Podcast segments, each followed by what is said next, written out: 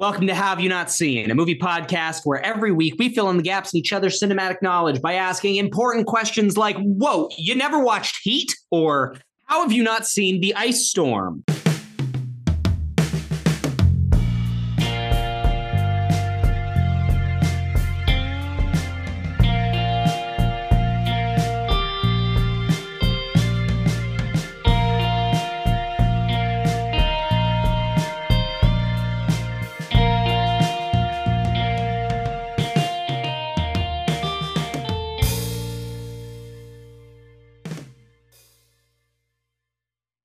Welcome back. Welcome back, everyone. Oh, brr. Oh, it's cold. Oh, the winter months, they're starting. I think this is releasing like the end of November. So, uh, yeah, I don't know. Oh, whatever. December 13th. December, December 13th. Fantastic. Thank you, Corey. I am Carson. Even Metz, better. Co-host. And I am your other co-host, Caroline This Thompson. is, this is have you not seen um, a, a movie podcast question mark where we uh, each week one of us brings one of our favorite films the other hasn't seen. We talk about it, We watch mark, the movie. and then we talk about it some We're more. gonna talk about it more. We're gonna talk about this movie so much. Yeah, I believe it. Um, Caroline, let's get fucking into it. How have you not seen the ice storm? Um, I guess. Well, okay, let's let's fucking put it this way. I didn't see Brokeback until this year either. this is true. This is true. Yeah. so yeah. like if I if I hadn't seen Brokeback, I'm sure as fuck not gonna have seen the ice a storm. Yeah, uh, that is very true. So well, that that being said, so you, that's already one thing that you know about this movie. What else do you Yes. know? So it's an it Lee is- film. It is an Ang Lee picture. Yes. I assume it is about some characters who go through some stuff whilst outside. It is very cold and probably storming ice. Mm. Is is the ice storm purely a metaphor, or is the ice storm like the inciting incident that leads them to their emotional uh, the finding Uh, find, probing their emotional states? I, I imagine it's the latter. I It is imagine the ice storm is literal. more, uh, both, both. I will say, I guess. Well, yes, yes, but I just mean like like it is not a it is not a it is not the squid and the whale. No, no, the squid yeah. and the whale is purely metaphorical. Like this is a film which takes place during an ice storm, and while it is not about people surviving an ice storm, that is Yeah, sort of like the scene. Th- This is true. This is true. Yeah, yeah. Okay, um, to, our, our good boy friend of the pod, Tobey Mm. Maguire, Tugboat Maguire, Correct. is is in this. Yes, Yes, yes, correct. great. Um, and my gal Sigourney, Mm. yeah. Oh yeah. Sigourney, my Oh, yeah. my best girl, my best friend, um, soon to be playing um Jake Sully and Neytiri's child, Yeah. Harry, Isn't that weird? I James love Cameron's it. God, it's so Avatar: The. Way of Water, so excited for Avatar 2 The Way of Water. in which in which 73 year old Sigourney Weaver is playing a child. I am obsessed with it. It's gonna be so cool. Um, to to like absolutely paraphrase uh David Sims on from the Blank Check Ooh. Uh, who so famously years ago summed up my feelings on James Cameron of I didn't think I wanted five Avatar sequels, but if James Cameron tells me I need five Avatar sequels, I need five Avatar sequels. I guess I do. I didn't know I needed to see Sigourney playing a 13 year old alien Na'vi child. yeah. However, if James Cameron says that's what needs to happen, then that's what I need to see. Yeah, Um, I, I I had the. I'm so sorry. This is slight sidetrack, but I was I, I said something about Sigourney Weaver being in that movie a couple of weeks ago. And my roommate was like, "Didn't she die in the first one?" I was like, "Yes," and I'm so Sure excited. yes, she did. Uh, all right. Well, do you know anything else? Um, I think I might just be making this up, but like okay. Gyllenhaal is not also in this one. no, no, no, no. Okay. No. Um, and Amy Adams isn't in this, is she? no. No. Okay, then I don't, and then I don't think I know anything else. I imagine it's going to be um beautifully sad. Oh. Oh, Caroline. Oh, Caroline. I Um, imagine there will be there will be a very fond, wise sadness to this film that is that is both um profound and beautiful, mm. While it's- also being extremely devastating. I I will put my cards on the table. Uh, this is my favorite Ang Lee film. And- Really? yeah, and you know how much I fuck with Brokeback. Like, Yeah. this, this movie Wow. kicks ass. It's so good. I'm so Um, excited. Yeah. Okay. So, are you ready for our game this week? I am ready for our game. We're, this week. as you mentioned there, I will say this cast is super stacked. So, we are going to be doing recast it. Hell Um, yeah. I'm skipping around a little bit. We're not going to do the top five billing. I just picked my top five favorites, um, ones that I think you could work with. So let's get into it. Uh, we're going to start off right at the top of the order with Kevin Kline as Ben Hood. Okay. Hmm. Kevin Kline. Let's see. How old is Kevin Kline at this point? In the 90s, he's Yeah, like like mid fifties, mid 40s. mid forties. Yeah. Okay. Um. God, I don't. I don't. I have no idea. Okay, we're just going. Mm, you know what? Harrison Ford. Oh, you 90s know? Harrison Ford. There's some real juice. The Fugitive, What Lies of juice. Beneath. It's it's There's it's some good Harrison interesting. Ford juice. Once you oh, that's gonna be such an interesting one to talk about once you realize like what Kevin Kline's doing in this movie. Yeah, I have no idea what the character is. I just like know that he and Kevin Kline are about the same age. Yeah.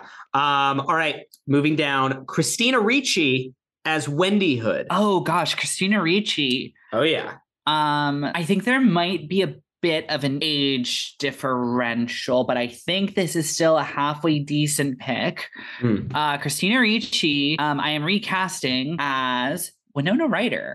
Yeah. She'd be too old in the 90s. Yeah, but she's okay. she is Winona Ryder. I just looked it up. Is nine years older than Christina Ricci. Yeah. So at this point is wow, that's so crazy. I guess just because they both, I mean, obviously, you know, uh, Winona in the Burton, Mhm. Wi- Goth Winona in the Burton movies, and Goth uh, Christina Ricci and like Catherine Addams family. Yeah. They occupy such a same space in my brain. That late 80s thing, late 80s goth stuff. Yeah. You know what? sure. I will keep because uh, shit. Well, what year is this film?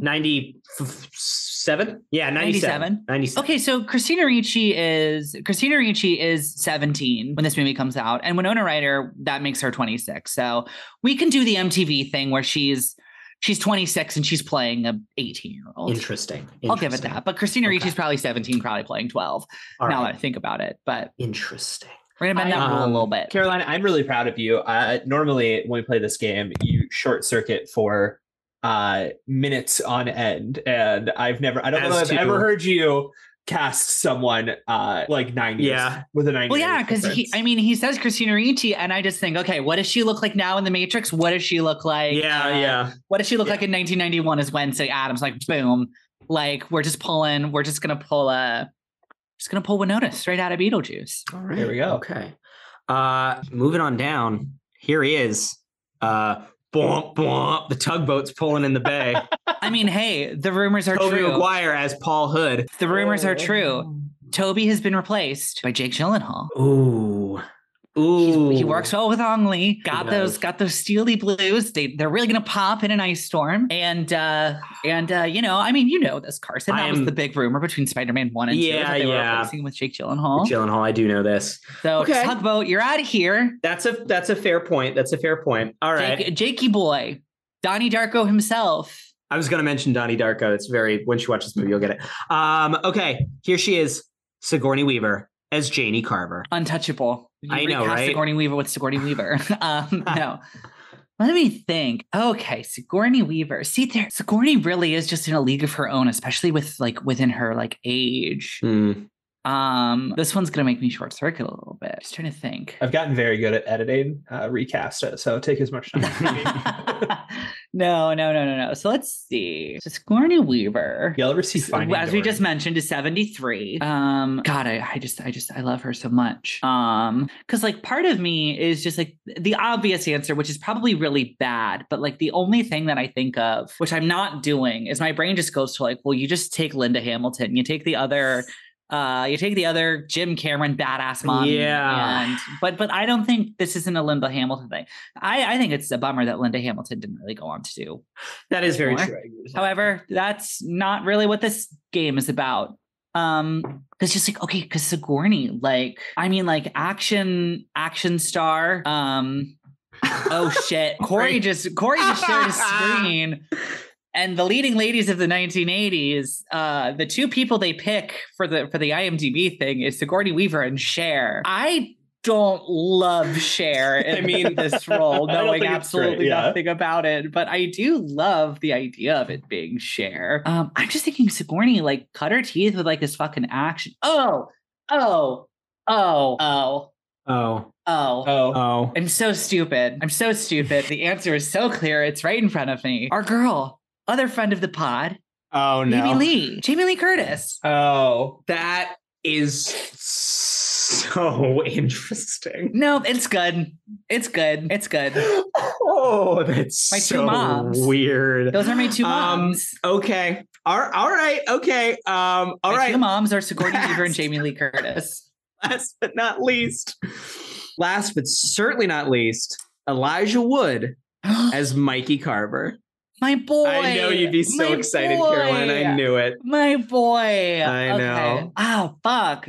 Yo, I love this cast. Yeah, it's it's there's like three other names in this fucking cast. It's so good. I fucking love this cast. Um, shit, should have saved Gyllenhaal.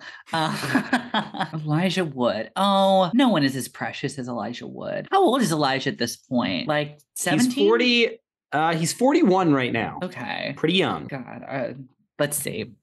So in what? So that he was born in 81, so this is 96, so he's 15. Ugh, just um God, it's so crazy. He was so young when he made that first Lord of the Rings movie. Yeah. Like that is a film I saw in the theaters as a child. So in my brain, Elijah Wood has to be like 60, but it's only 41. That's great. It's good for him. Yeah. Good for him. Young guy. Um, I can't just pick another Hobbit. That's too easy. Don't limit yourself to hobbits, Caroline. They're so cute. They're They are. Little- yeah, hairy feet. Daniel Radcliffe. Eat breakfast so many times. Oh my god, Daniel Radcliffe is a seven-year-old. Um, you know who I'm you know who I'm going to replace him with? What's that? Who's that? I should say. and this is not what this man is doing now i think i think i think at this point um they're very they're very very very different but in terms of cute young men who are on tv in the 90s i'm gonna go with child star not not modern day you should call yourself by your Mm. real name robin Mm, but child star joseph gordon-levitt all right. Okay. Yeah. Okay. All right. I see that. I think i think joseph gordon-levitt's vibe Jogo. Yeah. in the 90s was very different than what uh, Elijah Wood is probably doing in this film, but knowing how sad and disaffected Joseph Gordon-Levitt could become, but Yeah. also how much of like a live wire performer he was when he was a kid, I think with Ang Lee, he could probably do something pretty good.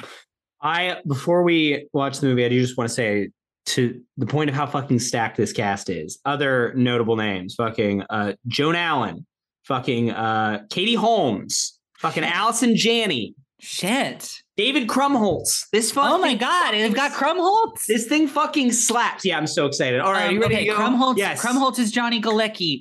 Um, no, uh, Allison. Janney is Michael Jordan, and Katie Holmes is Bugs Bunny. Bunny. Okay, classic, fair. I'm in love with Bugs Bunny. Love with Bugs Oh. Bunny. Okay, all right, let's go watch Ice Storm. Are you ready? Bugs Bunny. Yeah, I'm ready. Let's that was a real A to C joke for you there, Caroline. no, I love it. It took me a second, but I got it. Because you said it, and then in my brain, I was like, I don't fucking get it. I'm, in love with- I'm like, and then I said in my head, I'm in love with Katie Holmes, and then it's just like, I'm in love with Katie Holmes. Yeah.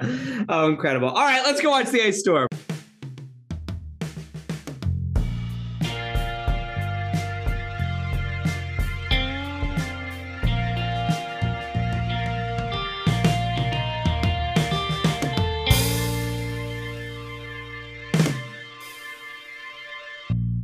Caroline just wait. waterfalled through that entire countdown, and I am very impressed. It's how I wasn't not- gonna bring it up. It's I- how have you not seen After Dark? Uh, we're all sipping on sipping on booze in this one, which I think is very appropriate for the film we're talking about. All I would like to say is that your family is the void you emerge from and the place you return to from when you die. And that's the paradox. The closer you're drawn back in, the deeper into the void you go. And I would just like to say, um, fucking, Fucking.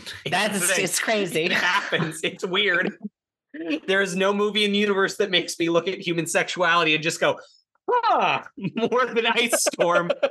yeah. Um, Yeah. from no matter if you've no matter if you've never learned anything about it and are just starting to explore it, um, or you literally have multiple children and have been married for years and are still trying to explore it, Yeah. Um, fucking's weird, you guys. It's so weird. Okay, so This movie You- makes sex feel like an apocalyptic event in a way it that I truly does. am gonna be thinking about for weeks. Okay, that's in, that's so That's interesting. Really good way of putting it, Corey.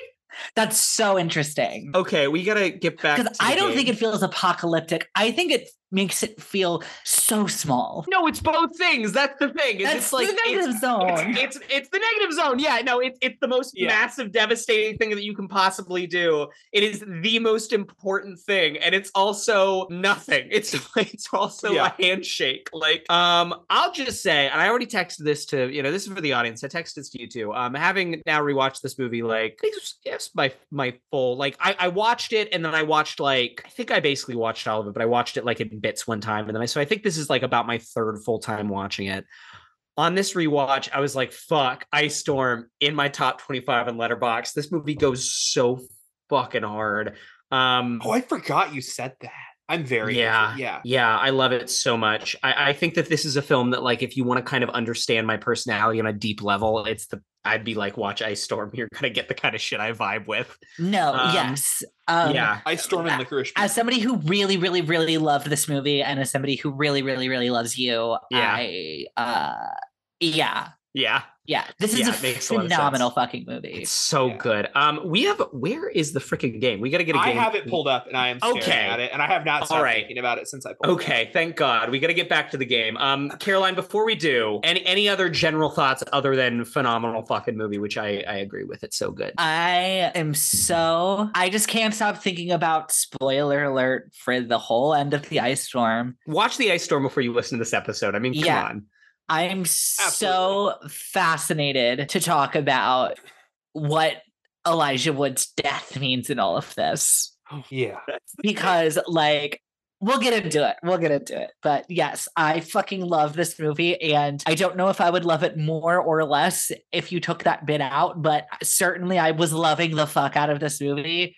And then we got there and it changed my entire everything about the film. And I'm like, I don't know if I like this movie more or less now that this, this it's happened. it's but- fascinating. That's the other thing about this movie. I'll say is that like it's one of those where I'm like I don't even like I, I feel like I could both write it like a 20 page paper on the ice storm pretty easily and also like i don't understand all of it i'm not all the way there i'm not like 100% of my opinion on elijah wood's death like i'm gonna rewatch this movie once a year for the rest of my life and i'm gonna get something different out of it every single time you know um all right game corey All right, so I want to preface this with normally when I score recast it, I just Mhm. decide yay or nay. And Okay. Carson, I need your help. I truly, I don't, okay all right okay I don't know. So I want your help on this one. Um, all right, so in the. Ke- in the Kevin Kline role, Caroline recast Harrison Ford. Maybe it's too sexy. he's too sexy He's too sexy. he's so hot he's too hot I'm gonna take the L on that Harrison one. Ford now, maybe.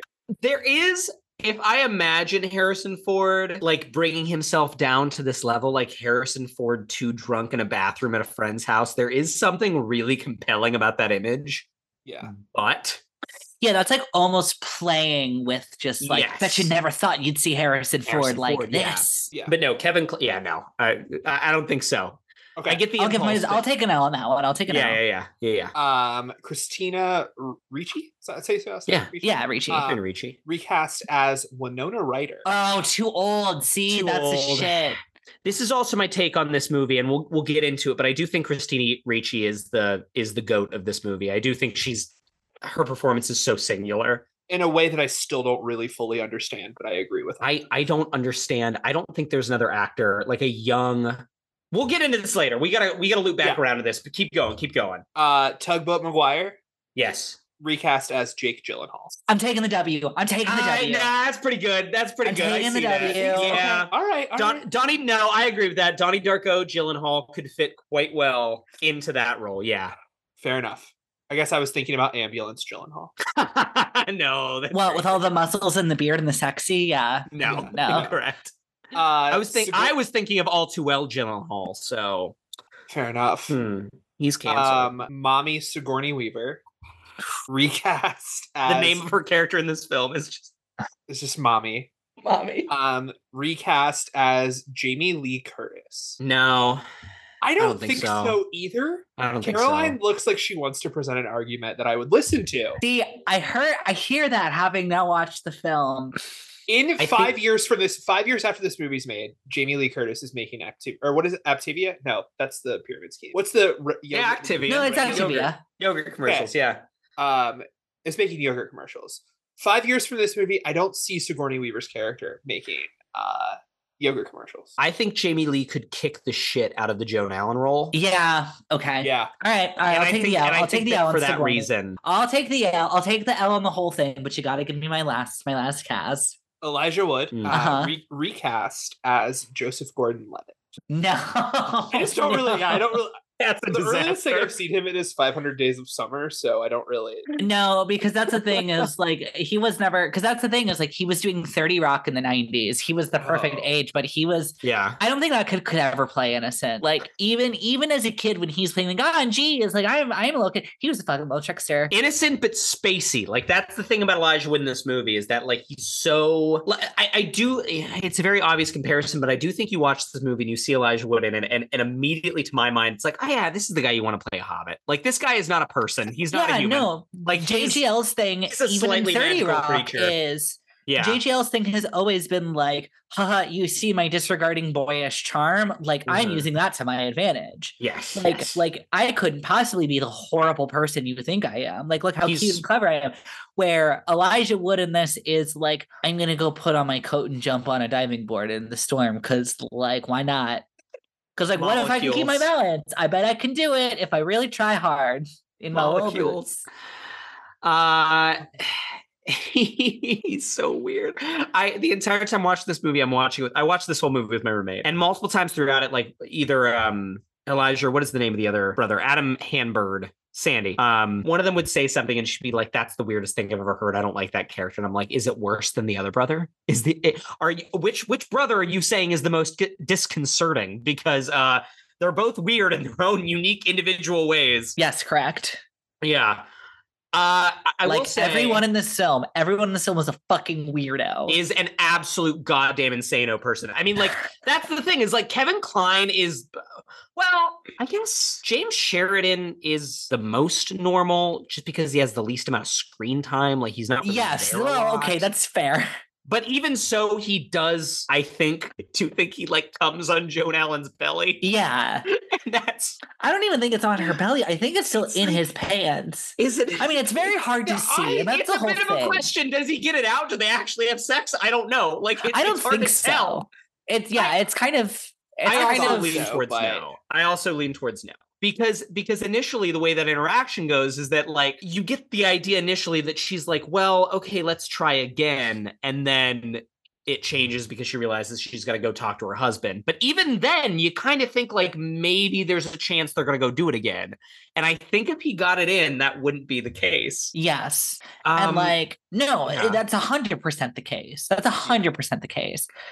Because I mean, it's it, it really is. It really is like, and and I don't know. Maybe this is just me grasping at straws, but like Yeah. it it it helps that they then go out to the car because mhm. it's literally a game of chicken. Like Yeah. it's literally just like like they're the last two there, and she's like, okay, well, like I'll pull the keys, and that'll be the end of it because he's not gonna want to go past the keys. and then she pulls the Mhm. keys, yeah. and um, and then he's like, well, you know, like we could make the best of it, and she's like, no, and no, we couldn't. It's like, okay, well, like maybe we could make the best of it. It's like, well, maybe let's go out to the car, and then they go out to the car, and then it's like, you know, it's like it's like neither of them wants this.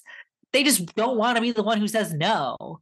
They and it just I I God I wish I should have written down exactly what he says because it's like they don't want to say no they don't want to say no and they both have this like we because they at this point they know that their spouses have cheated on each on them with the other Each spouse other. and they don't want to say no and they both have i think that, that oh god the walk out to the car that entire scene is played so fucking well because they both sell the idea of like i don't really want to do this but i kind of feel as though i should. Like every every bit of like one we are the last two people at the key party and also it feels like we should you know fuck each other because like fuck our spouses what you know they're you know doing this bad thing we got to do it to each other.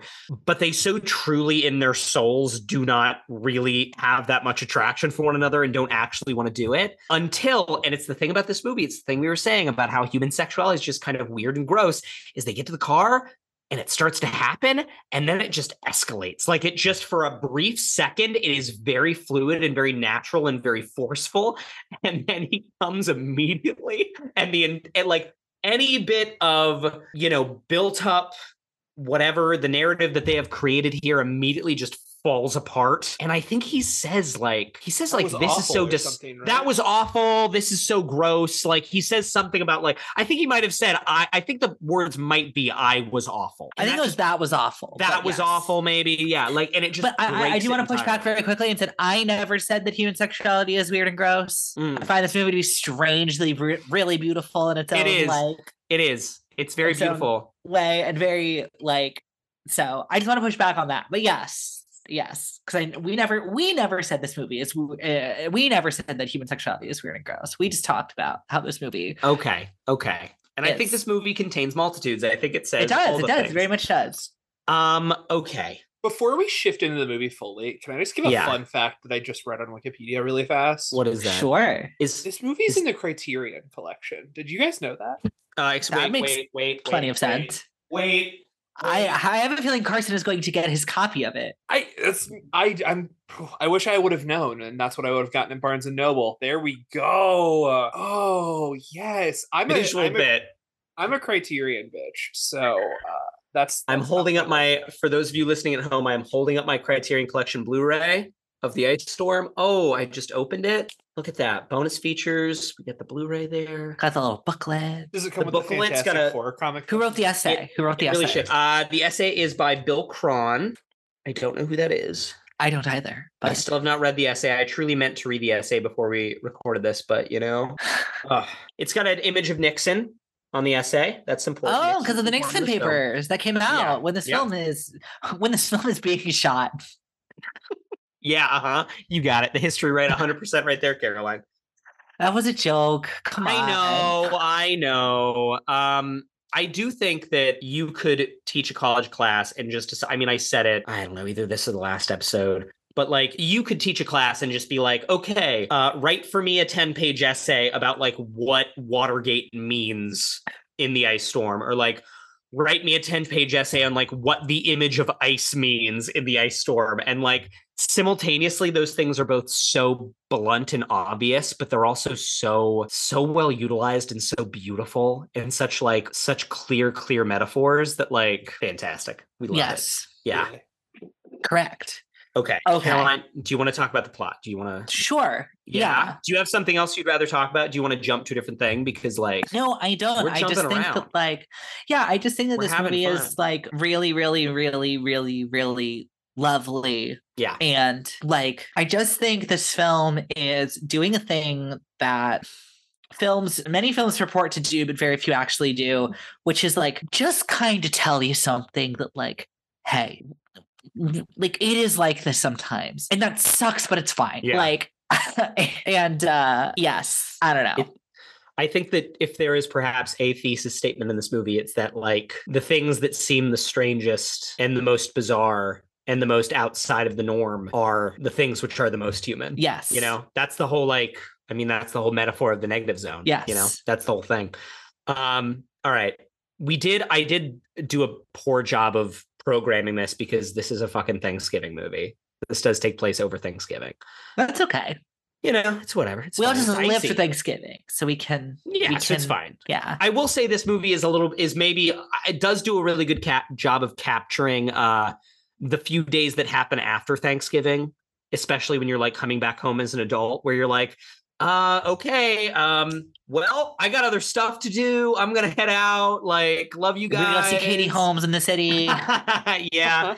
Like uh, I have a crush on a girl and um I guess the turkey's just still out. We're still just kind of carving away at it. That's great I'm so happy you said that. That was something that I was like, what what's going on? the turkey just like sits out. I don't know. It's really weird. Um, but yeah, so it's this movie over Thanksgiving. We're introduced to these two families. This is the bulk of the movie: is the Hoods and the Carvers.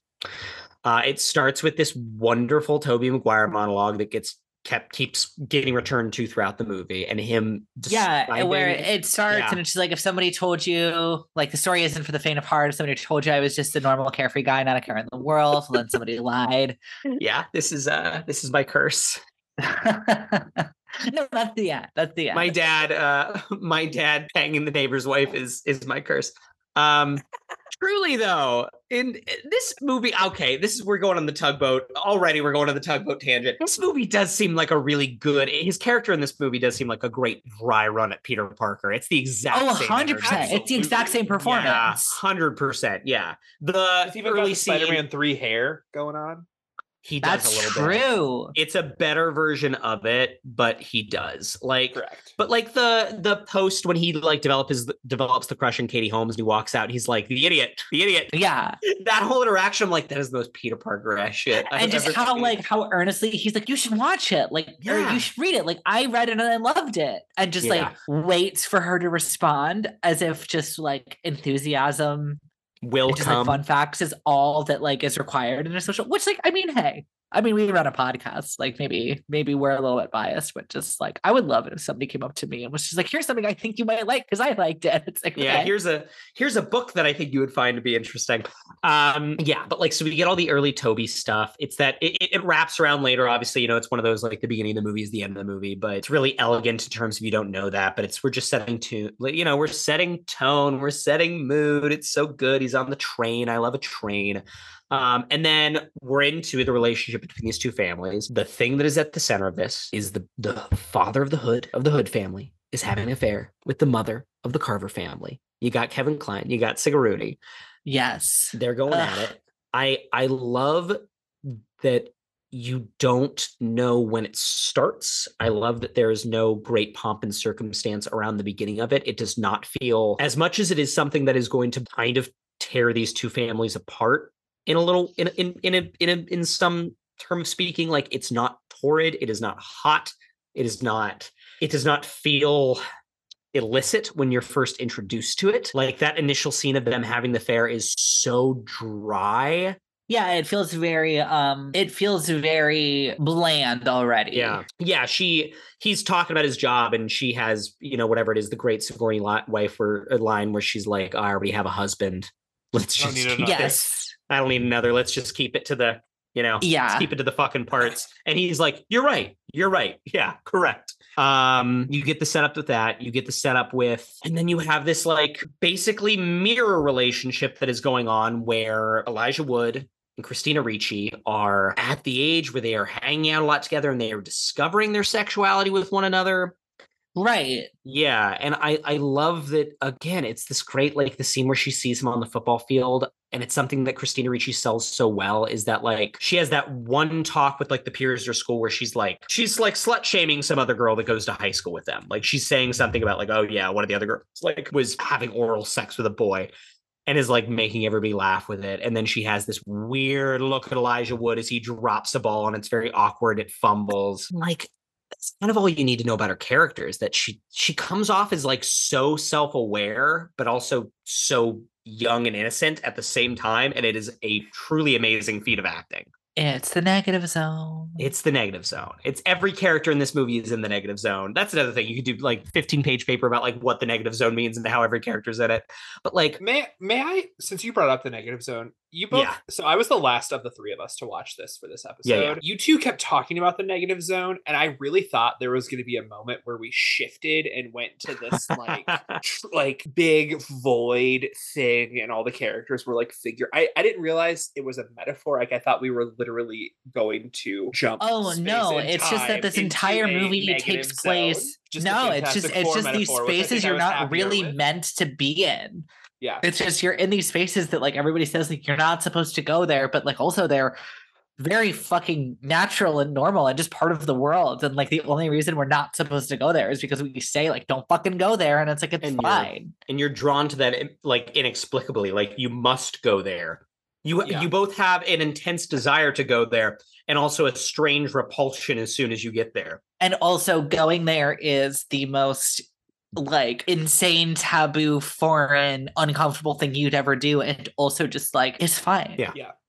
like just fuck okay. somebody like it's fuck fine somebody. it's fine it's fine it's gonna I can't ruin wait. your marriage and it's go- gonna be the biggest thing that's ever happened in your life but it's it's fine it's also fine yeah yeah I might go feral when the MCU does the negative stuff. Uh, it's going to be a really lovely melding of my worlds. Well, have the two of you heard me say many a time that I think the only director I want to make a Fantastic Four movie is Ang Lee. Ah, yeah. Because- no, but I'm because- into it. Yeah, because like this movie, it's a joke I make a lot is that this movie is the best Fantastic Four movie, but like it's true. Like it's clear, Yeah. like that is like the base literary metaphor he's using to, you know, describe what's going on with these characters. And it proves that he does actually know what is interesting about the Fantastic Four and about their family dynamic. And he did make the best Hulk movie already. So That is true. There's only two of them, but uh, Head and Shoulders. I need to watch. There's it. Lou three? Ferrigno one. seen that. Lou Ferrigno one. one? Yeah. The like oh, there's a TV Ferrigno the, movie. The Ferrigno, yeah, it's like a TV movie. It's like fine. I've only watched Okay. like half of it, but Okay, yeah, but okay. So this movie, Yeah. it rules super hard. so good. It's very devastating. Mm. Sigourney is nothing but goals. She has done nothing wrong. Sigourney did nothing wrong, I mean, she's done a lot of stuff that's kind of questionable, but but she's so pretty. she is. Everything she wears is flawless. She's so powerful. Is it the hottest anyone's ever been in a movie? I don't think so, but it's up there. I don't think so either, but it's pretty close. It's up there. Yeah, I don't know if I like would throw all my chips behind that, but like it's a thought that I had watching the movie. I don't think that there's anything funnier in a movie than her saying, I need to go get something and then leaving the house entirely. That's pretty good. It's and then coming back later and it being like, what the fuck? Or being like, ah, I don't know. control. Had her her doing her doing the new age hippie mom thing of just like son like son sometimes like like your body is your temple but Mm-hmm. also it's going to betray you and so that's why sometimes you send like young men in indigenous cultures out into the woods until they can survive for themselves do you understand and it's just like no no, like because she's saying this to just like a fucking 12 year old girl. And it's like do you understand why you shouldn't be like touching my son because like i haven't sent him out into the world to become a man yet? And it's just like this very well meaning like oh i'm not going to shame this person yeah, but i'm not going to shame this person like she's young she's like coming into like her her her womanhood like she's like learning as is my son yeah. but I don't even know what any of this means. And I haven't figured any of this out. And I'm still like struggling with this, but like I'm not my parents, god damn it. Like I'm not Yeah. my mom. So like I'm gonna do it with like this new age 60s, 70s hippie thing. And it just doesn't mean anything. It doesn't mean anything. and it doesn't it's, mean anything. it's too. I mean, that obviously was the moment in this movie when I just cackled. Yeah, that and um, I'm laughing just thinking about it. But what do you want? What do you want? What do you want? And it's and it's so sad. It's, so, sad. and it's like so true, but it's so fucking funny. But it is like it's very true. To, like, yeah, of course he's so freaked out by everything going on. Okay, this is I'll, I'll say two other big like trends about this movie that I enjoy, which is that like one obviously one of the big like a, a- a big motif of this movie is like role reversal. Obviously, specifically when you talk about the adults and the kids, and it's about like the kids having to deal with things that are very mature and the adults acting in ways that are very adolescent and then also Yes. that that carries into i think that every single one of these characters both in terms of the way that they're played i think all the performances are really really strong in this movie but also just the way that they're written that it would be very easily easy for a lot of these characters to fall into archetype or into stereotype and in some ways they do they they do fulfill those archetypes like certainly sigourney is a bit of a you know ice queen you know, kind of like sex pot in some ways. But the fact that she is put up against situations like, oh, you see your kid having sex with uh, Christina Ricci, and that's the thing that she says, and she gets put back on her heels by that. She is not some, you know, completely unemotional, you know, unfeeling sex robot. Yeah. And like every and single also, character has a level of depth to them that, like, Yeah, and it's like, well, that's the thing is, is I I think I think you hit on it. It- it- All of these characters are archetypes, but none of them are stereotypes. sure, Because that's the thing is, like later, like if she were the if she were the like purely ice queen, like I'm only in this for like my own enjoyment, like I like I enjoy torturing men, kind of a Mhm. thing. Like it would be that thing where like when a different guy draws her keys and fucking uh what's his face gets all gets all pissy about it and like embarrasses himself like she would smirk and be Mhm. like this is exactly what i want like what i wanted to do was cuck this guy and like humiliate this like small dick beta cuck.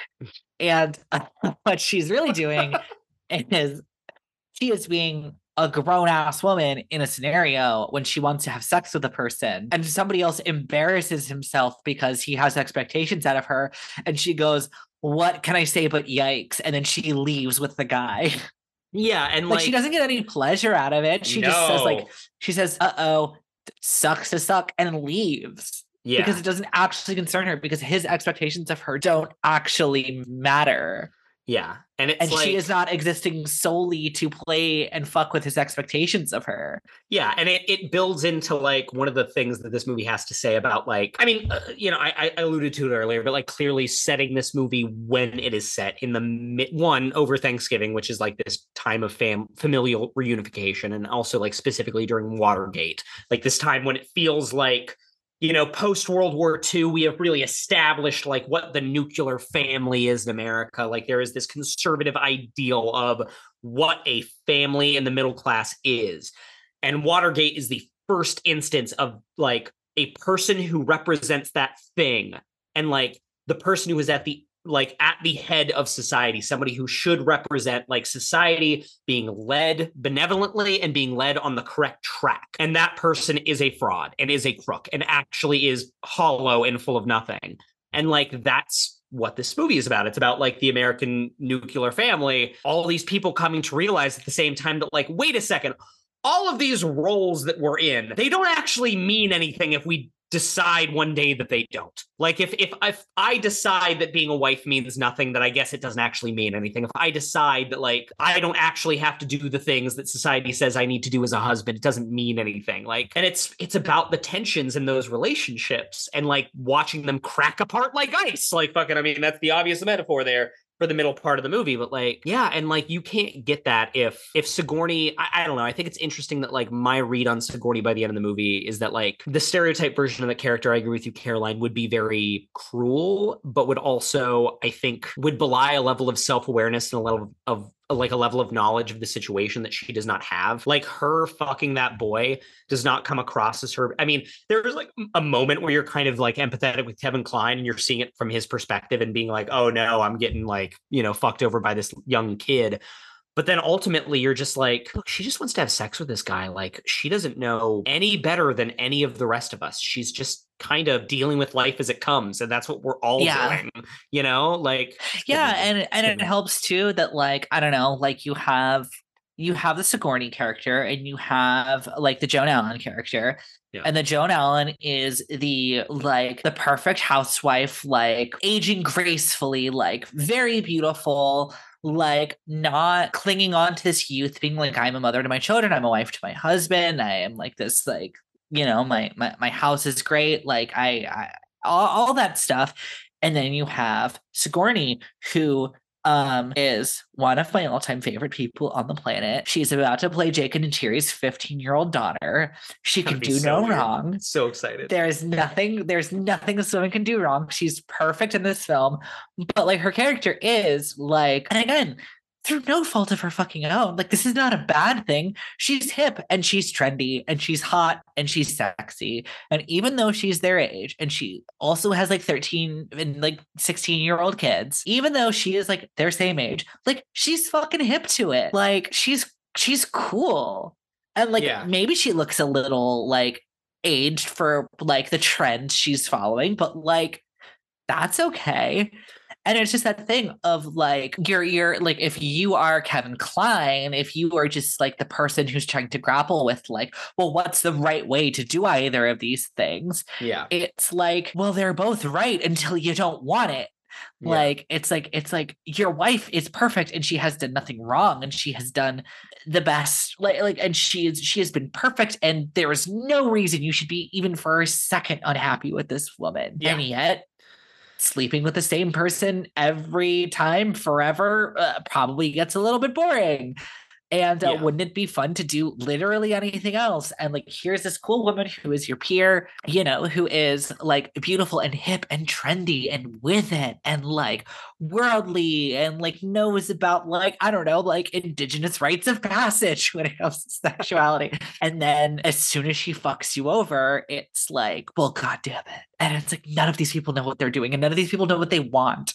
Yeah, that's what I was about to say, Caroline. Is you're forgetting one, uh, and I think that's all completely correct. But you're also forgetting one very crucial thing about Sigourney Weaver's character was that is that she seems so fucking sad all the time. Well, everybody in this movie is sad. so- I don't I think I'm forgetting yeah. that. I'm just Yeah, saying, but I- I'm not. I'm not trying to. Ex- I'm not trying to like take a side or anything here. I'm just saying that like every everyone is. I agree, Everyone's but I think all the time. Everyone's sad all the time. And everyone's wrong, and nobody knows And what's happening. what this movie is about. But also, I do think there's something to Sigourney's performance where she like there is so little happiness in anything that she's doing that I think is really No, I agree. Like there is, yeah, like I, No, I she is, agree. I- think I more- even agree. more than anybody, any other character in this movie, and every character. It's a very melancholy film for the most part. But like I think even more than every other performance in this film, like I don't know if I agree with that. I don't, don't know if I agree with that. I say melancholy. I say melancholy because to me, melancholy means belying a great, meaningful sadness. But in that sadness, there is an incredible, meaningful beauty. You know? I, I don't know if I agree with that. Okay. I just all right. All right. I just feel like I feel like if you look at the four, if you look at Jamey Sheridan, if you look Mhm. at Kevin Kline, if you look at Joan Allen, I think they're all in some ways have one foot in like I am exactly what I'm supposed to be in this date, in this time, in this era. And I have one foot in this camp of like, I don't know what the fuck I'm doing. And I think all four of them are really sad in their own way. I agree. And I don't I don't think Sigourney is any sadder than any of those other oh, three. Oh, I think her. I think her, there's a. Uh, I think there's there's something behind her eyes that like speaks to. I I think it gives her an incredible depth, in my opinion, but like that really speaks to.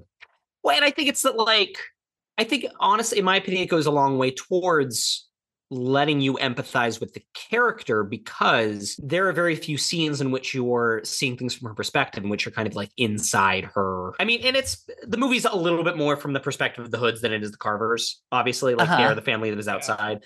But like i think that it would be very easy to accidentally make a performance and make a movie in which she does come off as the bad guy because she is so flippantly not just you know seems to have like no real trouble cheating on her husband but also is like going with this young kid rather than uh, uh rather than Kevin Kline but I think given that there's something about her that is so melancholy you you understand that like well no there's a need there it's not just that she's being callous it's that she's trying to find her way through this which is what I think all the characters are doing but I think that her performance really really speaks to that thing I don't know. I just feel like I just feel like so much of this film is about like is not putting is not putting anything on any of these people more than it's doing to anyone else. And I think that's kind of the beauty of it.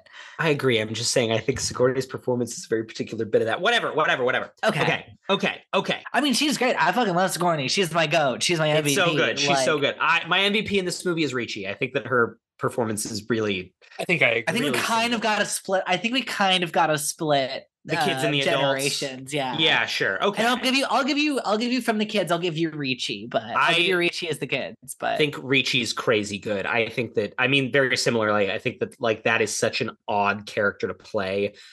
Like again, I it's I I keep thinking of the alternative. I think keep thinking of a different movie where a teen like a young a young teenage girl like says like I'll show you mine if you show me yours to a younger kid of a boy that she is involved with. And I think that there's like one of two ways of taking that that most movies do and I think it's either that it like comes off as lightly abusive or it's like an American Pie thing and it's just like a silly, goofy, fun time sex romp. And the fact that like in the midst of that, Ricci says that and it feels really like clearly she is excited by that and she is discovering something through that, but also like it's not just some throwaway thing. Like she's not trying to hurt anyone. She's just yeah, going with instinct. And I, I don't know. I think her selling stuff like that throughout this entire movie, I think is like really incredible and really singular. right. And I can't think, I cannot think of another, especially a young adult or like child actor now or then that could quite pull off that character. It feels really singular to me. Like it, it I- no, I, mean, it's,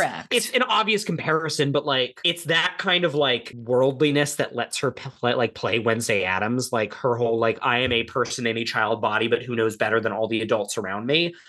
But also in this movie, she gets to just be an innocent child too. She gets to, you know, act in these ways and say all these things, but still is able to play a, a kid who really truly does not know any better. yeah, no, and I mean, like, I think I, I, I, think part of it is like, yes, Ricci is like selling the shit out of it, but I think too Yeah. that like a big part of it is films. Uh, I mean, the reason why you've never seen this before is because no other film is like interested in doing this. Yeah. Like, I feel like so many because you you bring up the examples of like, okay, like it might come off as like kind of like predatory or abusive, or it might come off as like a fun teenage sex romp Mhm. because like both of those films are trying to like tell you what this interaction means and are, Yeah. are trying to are, and have a thesis about it where like the whole point of this movie is like from fucking day one we don't know what we're doing and like that's fine and like that's the thing that like we don't talk about is like you know because i mean you even say like and like no actual shade at you but you're like you're like Yeah, oh yeah. like she's because she's involved with the older brother she's involved with what she's not involved with anybody she's a kid she doesn't know what the fuck she's doing like It's very she, true. It's very she, true. like did the, she did the same thing with another person and that other person happened to be a year or two older than her and happened to be this kid's brother yeah. because those are the people that she's around and she is just like and like i don't know i find the scene of the two of them like in like when they are like let's like do you want to like get in your parents bed? It's like do you want to get mm-hmm. in like do you want to get in your bed? And it's just like no i don't want to get in my bed but like let's go get in my parents bed. Yeah. and they do and they take their clothes off and it's funny and there's no like it's it's it's really like a really lovely little moment because it's just like there's not a weird like and then like they fucking like I'm not even gonna like make a bit out of it because it's like gross because they're like Yeah, literal they're kids. Yeah, no, but, I But get like you you're know, even though this movie was shot before I like could form sentences, you know, like like it's it's that thing of like, and then they go and get in the bed, and it is as it is as beautiful and important and like as like foundational to what these who these people are going to grow up into as like one of like anybody's first sexual experiences and Yeah. it's also so innocent because it's just like well we took off our clothes and we got in bed yeah, yeah. because that's what you do when you're an adult Yeah. right like you you get Yeah. in bed you get under the covers and you giggle and then like i kiss you on the cheek and then like you say i love you Yeah. and that's kind of weird but like we haven't been taught to be we haven't been shamed for any of this Yeah. stuff yet so like it's Yeah. cool it's the most perfect microcosm of the film because it's it's all of that. It's all of that sort of innocent awkward beauty. And it's also the case that like they're in the bed where their parents cheated on their parents in and they're Yes. drinking they're drinking the vodka that like Sigourney Weaver is is kind of like you know letting him have because it's kind of keeping him docile every time they're doing it. And it, and it is and it it just uh, it, it elucidates those differences. It it makes you kind of think about oh well here are two people that are having this like outside of the norm sexual experience with each other and there's a lot of expectation and there's a lot of social norm breakage around and there's a lot of like years and years and years of like adult socialization built up between these two people that they either have to actively choose to break or that they are just leaning into as compared to these two pure beings that are just kind of acting on instinct and like doing a thing that is nice well acting on instinct but also just like but also role playing the things yeah, also role seen. playing. Yes, yes, the things they've seen, And- but, the, but the, like the good things about the things they've seen, they're taking all the good stuff out of it, which is like no correct no i agree you know? and it's and it's really really really beautiful and like this is such this is the weirdest comparison of the universe to make but like I can't wait. the other day I was cleaning my kitchen and I just needed some noise, right? I was a little stressed out and I needed some noise. And I had just yelled at a man on Hinge about the film Jennifer's Body because he said something very stupid. Was it me? No, no. no, I yelled at you on our podcast. True, true. No, I didn't. We had a we had a very we had a We very did, we did. polite, uh, nice, wonderful, friendly discussion about the I like that movie now in You retrospect yelled after about talking about it. No, but it was yell. fair. It's I don't fine. yell, but um, but so I put on our episode and we talked about just like it's so refreshing to see like the incredibly awkward like like first sex scene between Amanda Seyfried and Young Neil in that Mhm. movie Yeah. because it's just like it's awkward and it's bad, but like like they don't know any better and like who are we to sit here and shame them? They're just kids and like I don't know. I just really like that about this film. It captures an innocence and it's like and it's maybe an innocence that like I don't know. Um maybe now living in the information age because like this is a film directed by Ang Lee in the 90s. Yeah. That maybe like I don't know. I don't necessarily believe that like technology is ruining us and technology is like like killing us and like whatever blah blah blah blah. But it is that thing of just like you know like we grew up in an age where if you had a question about sex when you were 10 years old you could google it Yeah. And like, Yeah. I don't know, like this film is capturing like a beauty of just like, damn, I kind of wish that like, you know, I kind of wish that when I was 16 years old, I didn't have all of these expectations built up. And Yeah. I'm sure that like because these kids went to high school, I'm sure that they got stuff handed down from the seniors in high school and they were freshmen that like they, you know, I'm Yeah. sure it's nothing different. I'm sure it's just different ways to arrive at the same end. That's But just like yeah. Sorry, go on. it go is on. But it's just it's just very nice to watch this moment and like kind of be like I don't know, like it's really lovely to see this absolute moment of absolute innocence before everything like I don't know, before society creeps in, like gets his little fingers in and like Before Elijah Wood dies.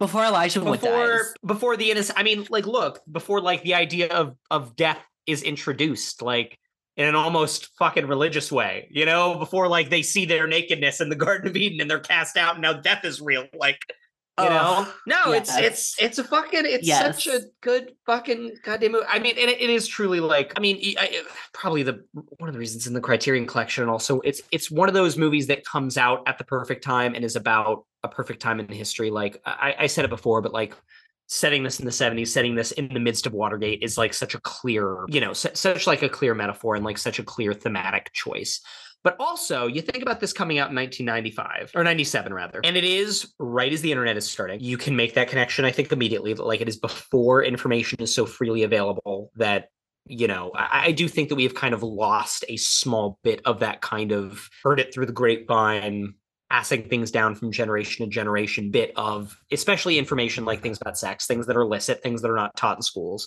and also this is fucking what a year and a half before clinton gets impeached Um, like it yeah, yeah. Uh, like Yeah. it, it is once again like it's coming out right as we're now reaching another zenith of the guy that we all agreed is going to be the one who is like the the representation of like the unifying force of the country you know the patriarch of the family of america turns out that like Have some weird of- sex stuff going on. some weird sex stuff. Like maybe he's not one of the best guys, actually. You know, like I don't know. It, it, it is one of those films that I think you can just kind of attack from every single angle, and like all of its themes and all of its motifs are just so well utilized, and you can really fucking examine them. You know, in a in an artistic and in a literary sense from every angle, and they and they work and they're consistent and every character has something that is interesting about them that is a little bit a little bit deeper than what you might expect initially looking at them.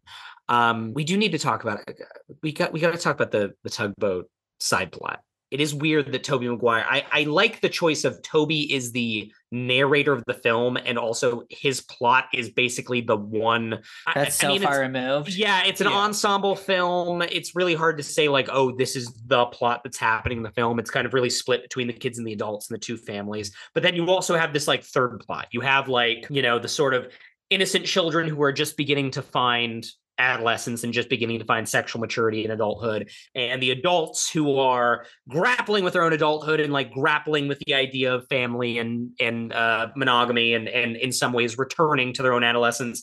And then you have Tobey, who's in the middle, who's like dead ass in the midst of his adolescence and just barely coming into his adulthood who's like you know whatever he's 16 or 17 years old and and i don't know it's it's such a it's such an interesting as much as these two stories are juxtapositions of one another like the the tugboat thing in the middle is also another it's a juxtaposition from the two juxtapositions you know Yes. and I love it. I think it's so cool. It's also the the closest this movie comes to becoming like a funny American Pie sex romp, and even then, it's like really serious and weird and, and kind of sad. You know? Yeah, when no. her And head falls into his crotch, I just went no, no, no, no, no, no, no, because I was It's really like- hundred percent sure what direction we were going to take at that moment.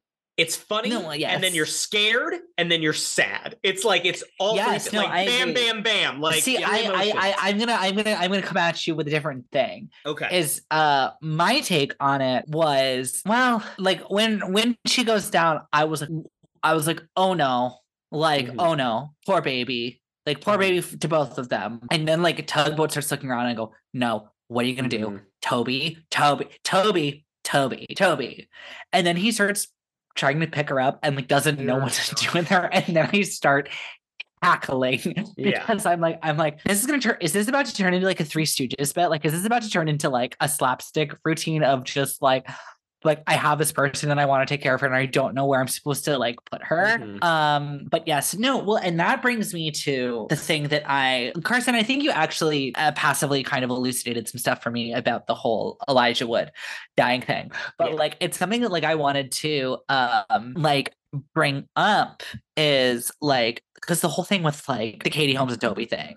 Yeah. And like there was the whole thing with the drugs. Uh and the person I was watching this with the entire time we were watching it, um, every time something would like kind of like awkward would happen that would lead to a situation where it's like, oh no, like Mhm. Tobey's breaking up the drugs.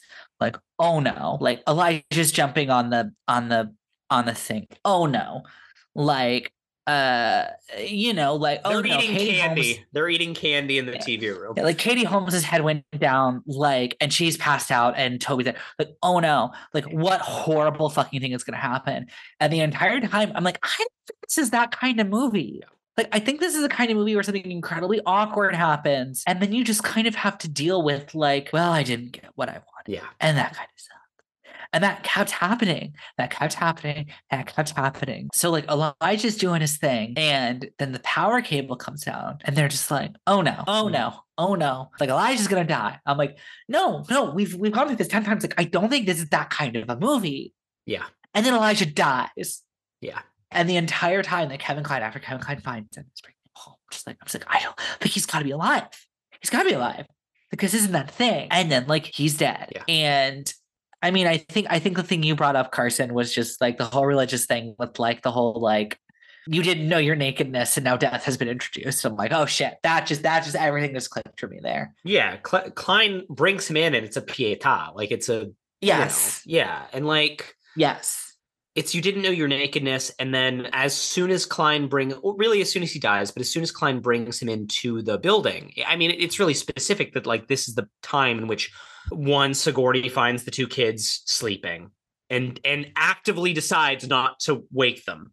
And actively decides like this Yeah. is fine. this is fine. We're going to let this happen because like they're experiencing something that they're never going to get back again. Like they're they're living in an innocence that like as soon as they wake up one because it's like hey that's childhood baby. Like you're never going to find your childhood innocence again. You're never going to find this level of sexual innocence again. And also as soon as they wake up his brother is dead and everything has changed. Everything about their life is is different now. And all the characters together and every bit of their own little like stupid interpersonal conflict is revealed as just that. It's stupid and it's and it's mild and it is not nearly at the level of importance as one of the kids has died. And it's Yeah. it's this it's this equalizer. It just it takes everything out and i love the ch- like I am so in love with the fact that there is no scene of like fucking reconciliation or there's no like any of these characters need to talk about what has happened after that happens.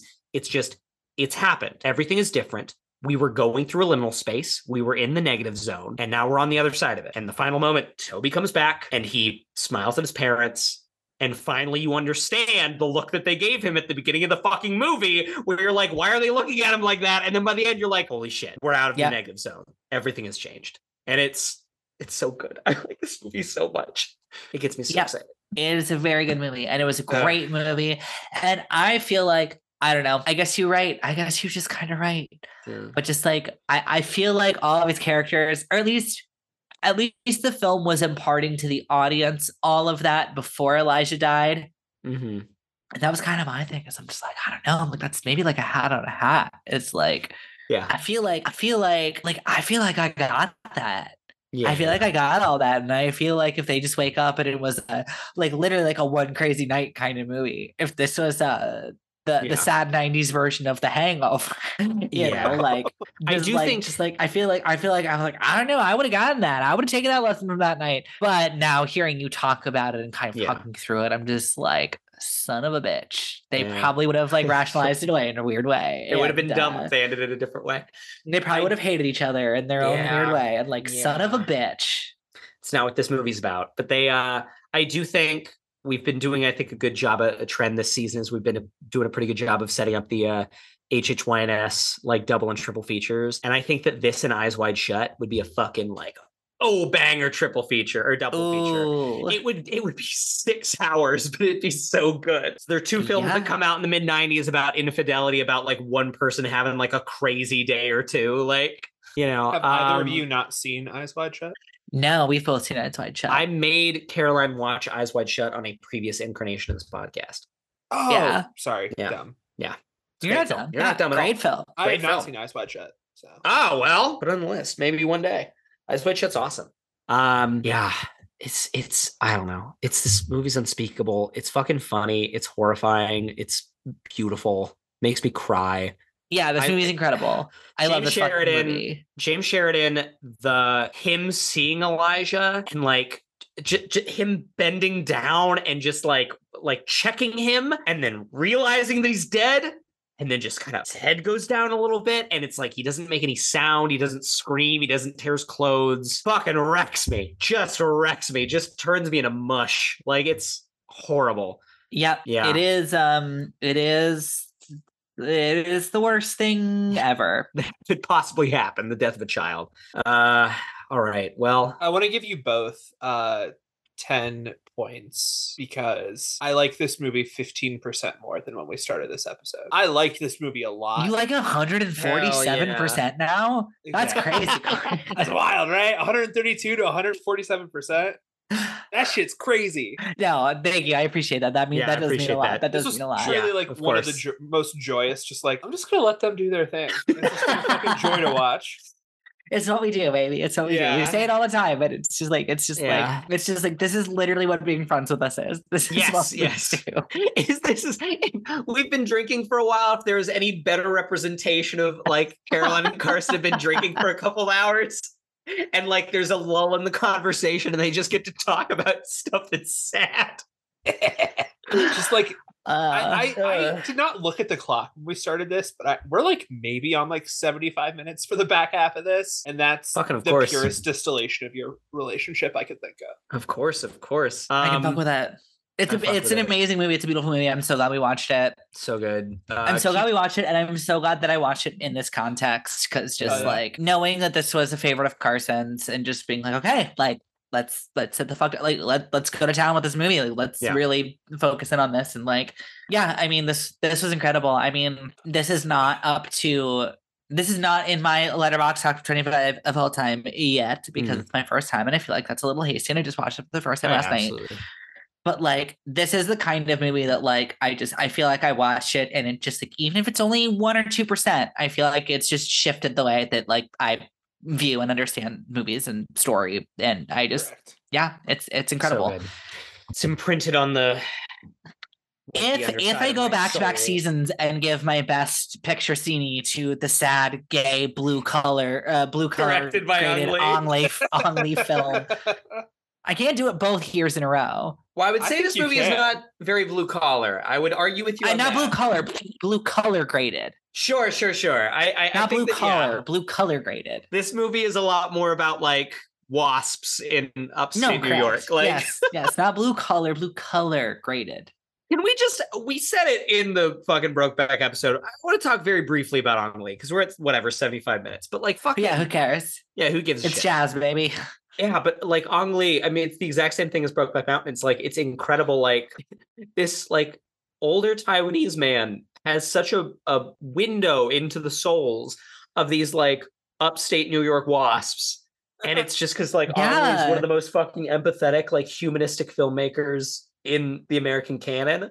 Like my dude just like makes movies about people, and yeah, and it's just that thing hard. of like, yeah, and it's just it it very much has the vibe of just like of like he looks at these scripts and it's like, okay, this person's acting this way. yeah.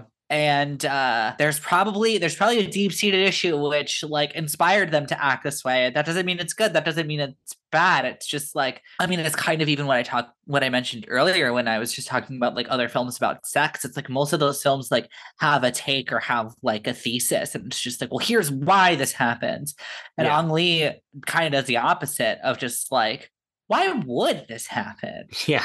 like Yeah, why would it- a it real happens. fucking person Yeah. do this and it's Why like would i don't know i guess you better find out and it's Yeah. like it is it is it is deeply deeply deeply empathetic and just like yeah. it's incredible Ugh, what a a lovely film what an amazing film I want Ang Lee to make the Fantastic Four movie because uh, he's the only person that could. Also, I just like I know that Ang Lee is in Christina this- Ricci is the Invisible Woman. Send tweet. You know, well, what I mean, hey, look, you can do the fucking one to one of like these characters of the at least the hoods of the Fantastic Four. Um, because Kevin Kline definitely Mr. Fantastic, hundred percent. He's he's that's the guy. Joan Allen is the Invisible Woman because I'll take it. she's she's submissive, she's demure, she's the housewife, but then later she's like, oh fuck you, you know, coming out. Um, I think it that doesn't. I think it falls of- apart when you try to do the thing in the Human No, Torch. I think Christina. Ricci is the thing. That's the whole thing. is that is that like she is undergoing puberty and that's terrifying and the worst especially when you're like a young woman but she is like using you know humor and aggression to like get through it and then Tobey Maguire's the human torch and like any any ounce of like any ounce of hot-headedness he has is just immediately like doused by the real world like it's fantastic um we did Four. do huh You just said it's fantastic, so I said four. yeah, four. That's Yeah, all. Yeah, exactly. I, I will say, I think on cast we already texted about this, but if you got to tag yourself in this movie, I'm 100% Tobey. 100%. I would like to believe. I would like to believe I'm Sigourney, but I'm probably Joan Allen. 100% alike. You're Drag me, drag me for filth. We're at minute eighty. It's fine. molecules. No, I'm saying. No, I'm saying you're like dead ass in the middle of two of them because you're not as demure as you're certainly not as like demure as Joe Joan Allen, but you're also not as callous as Sigourney could be. Wow, that's very nice. That's Yeah. very nice. Yeah, you're the best part of the both. You gotta. I don't know. I could see. I could see you as a Katie Holmes. There's a universe where you're like. Okay, well, she's 14 in this, so Well, no, maybe not. yeah, but but like a later Katie, you know. Um, I'll be Rachel Dawes. Tobey's fucking sixteen. I'll get blown up in after I get recast. I would love that. oh, it's horrible. Um, yeah, this movie's good. This movie's really. Can I fucking do either of you have one more really good point left in you? Because I have like a pretty bad point, but I want to say it on mic. Um, My best point is Corey. Give me a bad point. I'll, I'll. Can I say one thing? Ev- Yes, please. Yeah. Okay. Do y'all know that they should, and this is just like dumb movie minutia, but it needs to, because every time somebody talks about the ice storm, you got to talk about this. Do y'all know that they shot this in upstate New York during one of like the most unseasonably warm autumns that like this town has ever seen? I fucking No, that's that. very funny. Yes, and uh, so like all the ice in this movie is like movie magic. It's all like like That's glue and plastic and like and it's and I think it it's one Well, of that's those things actively incredible because this movie is, is one, beautiful and looks very looks cold. icy as shit. Very cold. Two, I think it really does lend a one. Sometimes you look at a character's face and it's really shiny, and when you you think about it in an obvious way, it's like oh because they're sweating, but it works, and it's like and everything. All the ice looks like hyper real. You know, like it looks like so fucking real you can't believe it. And yeah, it's so great. It's such it's incredible set design. It took them forever, I am sure. Um, but yeah, Corey, go on. I'm done. Oh, I was gonna have you make your bad, good point after my bad point. Uh, every time Oh, sorry. Francis, Francis, tugboat's Yeah. roommate, uh, yes. who's trying to hit, hate that guy. He sucks. Hate it with Katie Holmes. David Fuck that guy. Krumholz. David Fuck Krumholz. you, Bernard. Fuck you, Bernard. Yeah. That was my point. Every time he was on the screen, I was like, "Is that Bernard from the Santa Clause?" It very much is. Dumb It very fucking much is. L4. David Uh, Krumholz, baby. David Krumholz. Okay, That's- other second half bad point. Have either of you seen the movie Finding Dory? No. I have not. No. There's a recurring bit through the entire thing. So the whole thing is Nemo and the dad have to go find Dory. Um, and they go to the Sydney Aquatic Center. And every time they're at the Sydney Aquatic Center, there's a voiceover that goes, Hi, I'm Sigourney Weaver, and welcome to the Marine Life Institute, where we believe in rescue, rehabilitation, and release. And it's like voiced by, Sig- it's like a running joke throughout the entire movie. And anytime we've talked about Sigourney Weaver on this episode, all I've thought about is, Hi, I'm Sigourney Weaver. I didn't Sigourney- realize that I needed to retroactively So update my Oscar ballot from that year to be Sigourney Weaver for Best Supporting Actress and in Finding Dory. Shit. So do without what you will. Uh, I just had to say it on mic for the one other person listening to this who might uh, have also gotten that. I love that. I love God. Sigourney. Corey, have you seen great. Alien Singular? I've not. I've not seen Alien. Aliens. uh, All right, I think we might have to make you do that over on Patreon. Yeah, that'd be a good Patreon. Is all the aliens? Because Caroline, we watched Alien three together. We did. Do you remember the night we watched that? Because we watched Wonder Woman, uh, whatever seventy four, and then 1984, yeah. nineteen eighty four. and Yeah, we watched uh, Alien 3 and I got pretty drunk. And then we got an Yeah. hour into Wonder Woman 1984 and I was absolutely blackout drunk. Yeah, two two movies that are God. There's no movie that I, uh, perhaps no movie that I am more frustrated by it not being good than Alien Three. Alien 3 is fine. It's fine. No, but it should be awesome. It should be incredible. Sure, it's like sure, it's sure. so fucking close. Like the ideas are so good. We should do aliens. Let's do the alien movies. Let's do at least the first three. Let's do all five. Who gives a shit? Let's do the Okay, first Dan? four because I Okay. I don't never like seen- Prometheus and I Okay, yeah, yeah, really yeah. don't like Covenant. Yeah, no, I agree. That is something that two of us are. We saw it together and we walked out. We're like, bad covenant. But my thing is, my thing is, my my take, and this is so off topic at minute ninety of this if, fucking. if they're still here, they wanted it. If they didn't That's check true. out that's true. halfway through the fucking conversation about Kevin Kline doing a pieta, they're still here. Um, my whole thing is everyone I love and respect mm-hmm. on the internet is like actually Prometheus and Covenant are good. Yeah. And as the most diehard, like Alien, Aliens, Alien 3 and Alien 4 are both fine. Yeah. Like as that bitch, I just, I just, I just, I just can't get through them. I find them to be so tedious and so Yeah. obnoxious. And I love Ridley Scott too. Like that's my thing. Is I love the Alien films, the first four Alien films, and I love Ridley Scott. And Ridley Scott was like, "Hey, there were four Alien films. I only made the first one. I'm going to come back and do two more." Yeah. And I can't divorce. I can't divorce the like. No, Ridley Scott is just using this as a playground, and like also this is a sequel slash prequel to Alien. I can't divorce those things in my brain. I'm like, no, if Ridley Scott's coming back, Yeah. he should make the canonical motherfucking prequels to these things. And he's just uninterested in that. And that's No. fine. And I'm so happy for people who like them. I, But I just too. I just I just can't trick my brain into liking them. I have heard the you were Alien also one of Covenant those people. I have heard the Alien Covenant is good, like explanation many a time from people I respect online. I agree. From people in real life will come up to me and be like, "Oh no, that's a good one." And like a lot of it does come down, at least the more like well thought out, you know, reasonings I ever heard is like it's a lot of like, "Oh, well, look at the th- like look at the thematic things that like Ridley Scott's dealing with. Like look at the character of David, like Fassbender's giving this fantastic performance."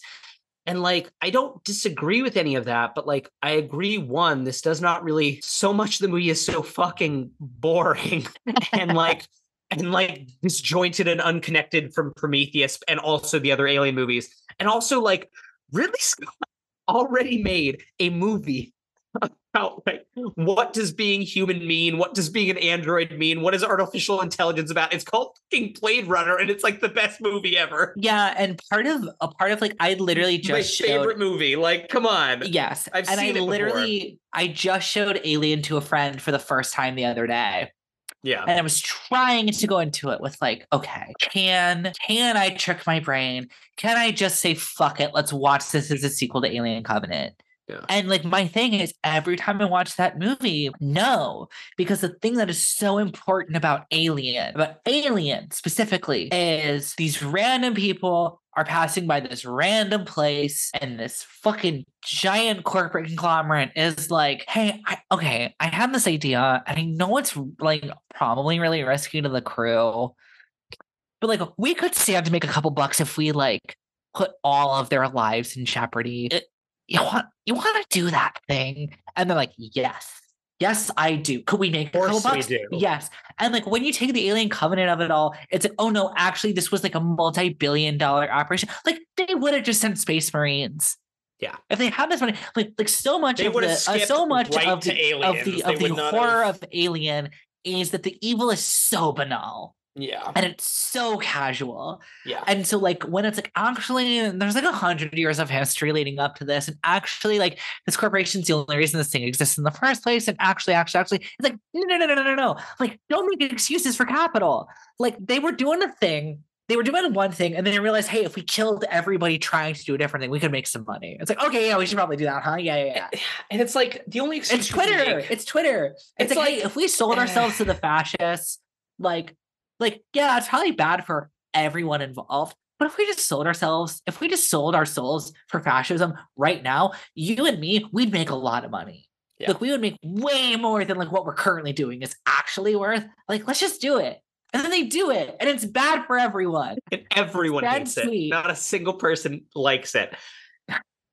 It's fucking like you can make the argument. It's like, okay, well, David is a product of capital. Like he is, you know, it's just too many like- hats. You're putting too many yeah, hats on the too many hat. things. It's too many layers. It's like no, it's yeah, I agree. It's it's like this was simple and like you can make it one step more complex. But what Alien Covenant does is is pre you know presuppose that we're gonna make it five steps more complex. And it's like no, the metaphor doesn't need that. It's about an alien. Like You are so right. yeah, like That's the ice storm. yeah, that's and ice storm. I was I was four seconds from being like, oh my god, y'all, it's ice storming outside my window right now. no. Corey, tell the nice people where they can find us on the internet. If you like what you hear, please be sure to like us and subscribe wherever you stream your podcasts. Leaving a review would also really help out the visibility of the show. Follow us on Twitter, Instagram, and TikTok, all at HHYNS Pod. Follow us on Letterboxd. Uh, our individual accounts, Carson is at Fun Movie Zone. Caroline is at CK Cinema, and I am at Corey Reagan. Uh, special thank you to our patrons. If you would like a shout out on the show and bonus content, head over to our Patreon, patreon.com slash HHYNS pod. Next week. Next week, end of the season, uh, we got some special. It's Christmas special time. Biddies. It is Christmas time. We have some special biddies Carson. planned, but We're going one. We're going one. One more into the fray. And uh, I will say, I will say, if next season, because because we do these seasons in like five six months. Yeah. If next season, we'll talk about this. We'll plan our season soon. If if if if I need to see no horror movies at all next season, so that I can have all of Halloween next year, I will do that for you because I love you that much. okay. Carson's plan a- entire Carson's seasons in advance. season. No, I've entire loved season it. in I've had such a good time. They've all That's been great. good. That's good. That's good. You want to know what we're doing next week? I do so badly. we are doing one of my favorite horror movies, one of my favorite Christmas movies, 1974's Black Christmas, the OG. Ho, baby. ho, ho. So, So we're doing that. I'm very excited. I'm very excited. Um, and uh yeah, I mean that's all I have to say. Do you guys got anything? that's No. all, folks. Cool. Well then I I, can will keep. Hey, if you want to keep talking about the ice storm for another three hours, we can do that. I mean, we think easily probably could. I might just press stop record at some point to Yeah. make my life easier, but Yeah. Uh. Okay. What's that Zoom